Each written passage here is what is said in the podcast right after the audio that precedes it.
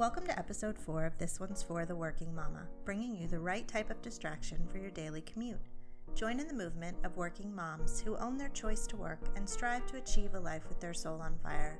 Make a conscious effort to fill your daily drive with truth and wisdom that can abolish the working mom guilt for good and find community. I'm Katie Alexander, and this is your 8 minute devotion. Episode 4 The Holy Hustle. I love Jesus, but I cuss a little. I've been seeing these gray washed vintage tees with adorable hand lettered fonts spelling out this phrase pretty much everywhere. Is this an admission, celebration, message of inclusion, or confession? I'm not exactly sure the motivation for wearing it across your chest. I'm guessing it's less scarlet letter and more celebration. Celebration that even with the choice words, you can be redeemed and loved by God. Or maybe it's proclamation. Proclamation that following Jesus does not mean you've given up your old ways. The Bible says we will draw people in by our words and our testimonies, and I will be the first to admit not all the words that pass through my lips are in fact holy in nature. There are definitely times when my coworkers, my friends, my acquaintances, and even my church folk have heard a little cussing come forth from these lips. It's usually intended to add an emphasis of humor to the conversation, or it's out of deep frustration or aggravation. And there are very few occasions, less than what I can count probably on both hands, where my kids have bore witness to this as well. I am human. I sin just like the rest of them. And allowing people to see our sin, it sometimes can make us more relatable. But if we start to celebrate the sin that separates us from holiness, how are we living much different than our life before we met Jesus? Yes, we are forgiven, we are redeemed, we are loved beyond our faults and accepted, even in knowing that we will sin again and again throughout this life. But when we make that decision to cross over from death into life everlasting, we are also called to strive for holiness. The very purpose of God sending his Son down to this earth to live among us and die for us was to point us towards holiness.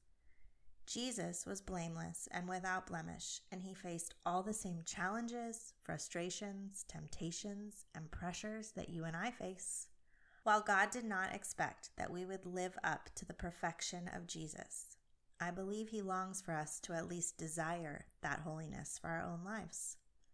When I made a decision to follow Jesus with my life, I did that because I wanted to be sanctified, made righteous, and set apart from my sin. I wanted to be made holy by welcoming the Holy Spirit into my being. I wanted all of this because I knew that this world and the pressures of it are too crazy to fight alone. And sin, by its very nature, is evil. I do not want to invite evil or any tactics of the enemy into my soul in any way, shape, or form, and I'm sure you don't willingly long for that either. But how do we practically begin to weed the sin out of our lives and prune the weeds that have spread from it? Today's reading in Proverbs comes from chapter 4, and it has a lot to say about guarding ourselves from this evil on a path toward being holy. A father's wise advice. We will pick up in verse 14. Don't do as the wicked do, and don't follow the path of evildoers. Don't even think about it. Don't go that way. Turn away and keep moving. Proverbs 4:14 through 15. Verse 15 is where the direction is clear and simple. Don't even think about it. Turn away, keep moving. How often are we lured in by one negative thought that can have a tailspin effect into so many others? Or a negative person that leads us into gossip or destructive behavior just by one small invitation. We should not even entertain the first encounter. But sometimes the flesh is weak. God knew this, so he made provisions for it, and he provided the guidance against this weakness. The way to avoid evil is revealed to us beginning right there in verse 23. Guard your heart above all else, for it determines the course of your life. Avoid all perverse talk. Stay away from corrupt speech. Look straight ahead and fix your eyes on what lies before you. Mark out a straight path for your feet, stay on the safe path, and don't get sidetracked keep your feet from following evil. Proverbs 4 23 through 27.